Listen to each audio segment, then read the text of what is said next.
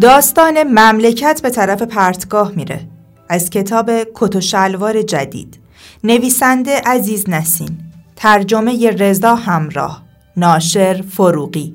گوینده مریم عبدالرزاق.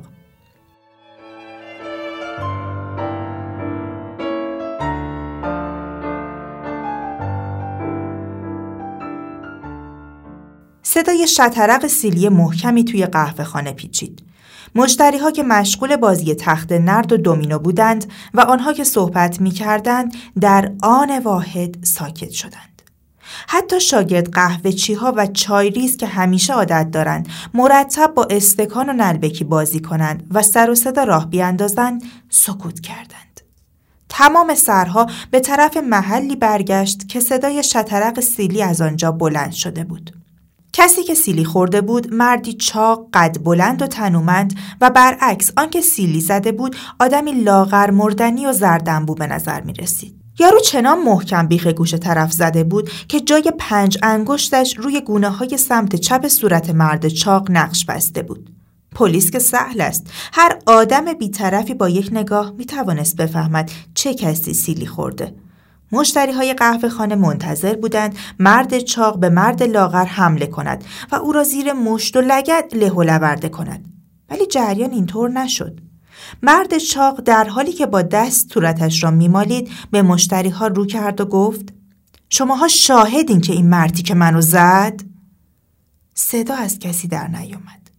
انگار مشتری های قهوه خانه سه شده بودند.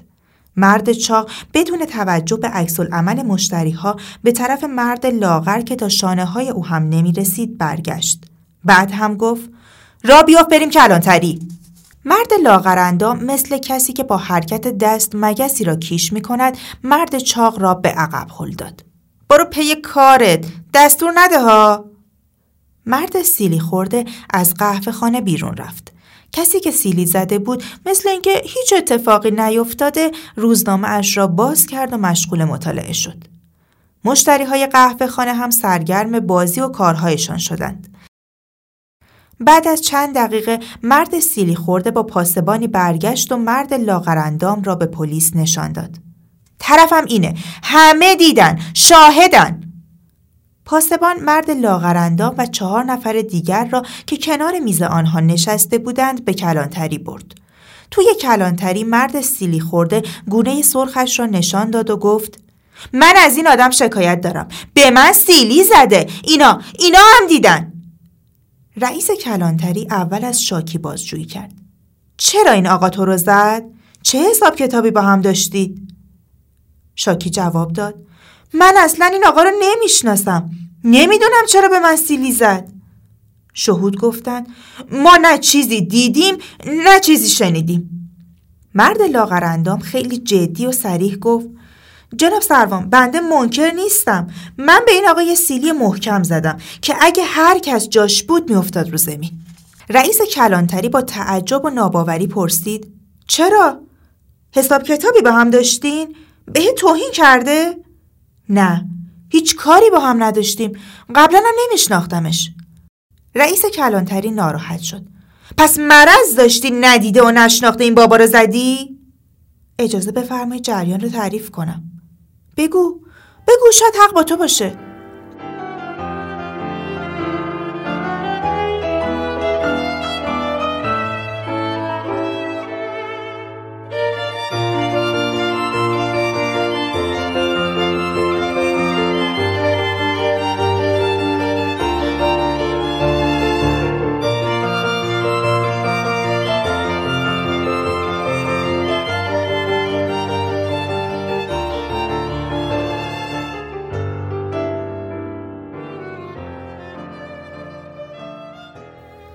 لاغرندام نفس بلندی کشید و شروع کرد به حرف زدن. دیشب که از سر کار برگشتم دیدم برق خونه رو برای اینکه پول ندادیم قطع کردن. توی تاریکی موندیم. مادرم هم دو سال مریضه. بیچاره تا صبح تو تاریکی ناله کرد. پول نداشتم براش دوا بخرم. صبح که از خواب بیدار شدم طرف راستم که جلوی پنجره بود یه طوری سر شده بود که نتونستم از رخت خواب بلنشم. چون شیشه پنجره ها شکسته و با وجود این هوای سردم پول نداشتیم شیشه بندازیم. برای همین یه پارچه جلوی پنجره آویزون کردیم. خیلی ببخشیدا وقتی با هزار زحمت رفتم توالت دیدم آبم قطع شده. هوا سرد بود و بارون تندی میبارید. اومدم توی اتاق. دیدم بخاری هم نف نداره. قند و چای هم که خب هیچ وقت تو خونه ما پیدا نمیشه. یه دیگه نون خالی برداشتم و از خونه اومدم بیرون که با این وضع ترافیک زودتر برسم سر کارم. جلوی در مأمور اجرا یخم رو گرفت. معلوم شد صابخونه به خاطر عقب افتادن کرایه اجرایی صادر کرده. توی خونه چیزی نداشتیم که به درد مأمور اجرا بخوره. ولی خجالت میکشیدم مأمور اجرا و وکیل صابخونم وضع زندگیم رو ببینن هرچی خواهش و تمنا کردم فایده نداشت. اومدن توی اتاق. وکیل صابخونه که نمی‌خواست دست خالی برگرده کاناپه رو به مأمور اجرا نشون داد که گوشه اتاق بود. علل حساب اینو توقیف کنیم تا بعد. وقتی دست برد کاناپه رو برداره چند تیکه لحاف پارو شلوار کهنه از روی صندوق افتاد زمین. یارو حسابی خیت شد. یه رادیوی کهنه تو تاخچه بود اونو برداشت. مدت ها بود دعا می‌کردم یه نفر پیدا شه و این رادیو لعنتی رو که بلای جون من شده ازم بگیر و راحتم کنه. یازده ماه رو تو مغازه تعمیراتی بود. هر چی پول در می آوردم بابت تعمیرش می‌دادم وقتی از خجالت معمورا خیس عرق می‌خواستم از در بزنم بیرون زنم گفت دختر مدرسه نمیره. پرسیدم چرا؟ جواب داد معلم ورزش ازش شلوار سفید خواسته. گفته هر کس کفش کتونی و شلوار سفید نداره مدرسه نیاد. گفتم خیلی خوب نره بهتر. مدرسه ها که چیزی به بچه ها یاد نمیدن. اصلا بمونه خونه بهتره. زنم گفت روغنم نداریم. بلغور هم تموم شده. برای نهار یه فکری بکن. از یه طرف بارون میومد و از طرفی هم اتوبوس ساعتی یکی دو تا میومد. و سوار اتوبوس شدن کار حضرت فیل بود. زیر کفشام هم سوراخ بود و آب و گل پر شده بود تو کفشم. از سرما داشتم مثل بید میلرزیدم. دیدم فایده نداره برم سر کار. با این وضع زورم نمی‌رسم سر را چشمم به قهوه خونه افتاد. گفتم برم تو یه چایی بخورم گرمم بشم وارد قهوه خونه که شدم آب از سر تا پام میچکید. رفتم یه گوشه نشستم و به قهوه چی گفتم؟ یه چای داغ بیار. این آقا که سیلی خورده کنارم نشسته بود و داشت روزنامه میخون خیلی دلم می‌خواست با یه نفر درد و دل کنم و حرف بزنم. ازش بپرسم عاقبت کار ما به کجا می‌کشه؟ توی این فکرها بودم که این آقا با عصبانیت روزنامه رو پرت کرد و گفت مملکت داره میره سمت پرتگاه. خیال کردم اونم مثل من درد داره و گرفتاره منم که دنبال همدرد میگشتم. ازش پرسیدم حضرت آقا چی شده؟ چرا ناراحت شدین؟ آقا با عصبانیت جواب داد چی می‌خواستی بشه؟ توی این مملکت یه داور حسابی نیست. اول منظورش رو نفهمیدم. نمی‌دونستم منظورش از داور چیه. پرسیدم منظورت یه قاضی خوبه؟ آقا نگاه چپ چپی به هم کرد و جواب داد نه بابا منظورم داور فوتباله. بیشرف. دیروز طرف تیم رقیب رو گرفته. آقای رئیس کلانتری به شرفم قسم می‌خورم که هیچ نفهمیدم چی شد. تا حالا تو زندگی یه تلنگرم به کسی نزدم. انگار چکوی زدن تو سرم. بدون اختیار و اراده دستم بالا رفت سیلی محکمی بهش زدم که برق از چشمش پرید. من منکر نیستم که به سیلی زدم ولی ولی به خدا قسم قصد زدن نداشتم و بی اراده این کارو کردم. انگار زور رستم تو بازوام پیدا شده بود. خودتون قضاوت کنید. مملکت گرفتار چه مشکلاتیه؟ آقا فکر چیه؟ خلاصه کاریه که شده. منم دق و دلیم رو در آوردم. حالا هم حاضرم هر مجازاتی که تعیین کنید بکشم.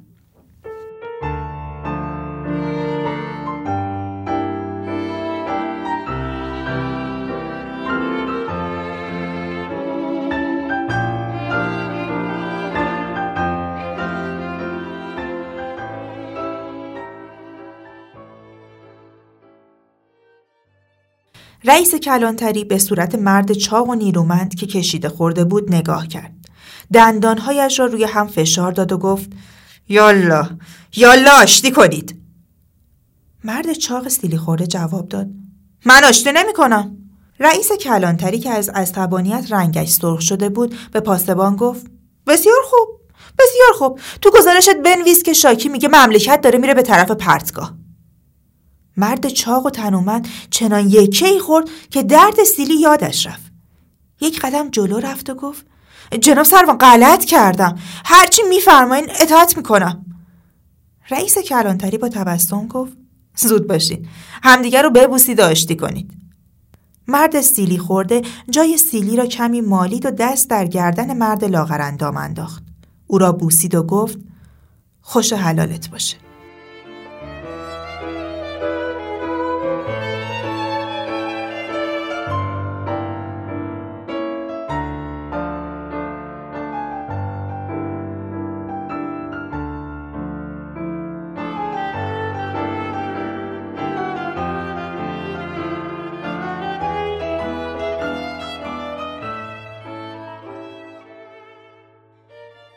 آوای کتابک کاری از مؤسسه پژوهشی تاریخ ادبیات کودکان آوای کتابک بانگ ترویج است و ترانه بانگ قصه است و افسانه برای دسترسی به محتواهای صوتی آوای کتابک می توانید به کانال تلگرام آوای کتابک و سرویس های پادکستی همچون Apple Podcast، Castbox، ناملیک، Podbean و Google Podcast مراجعه کنید.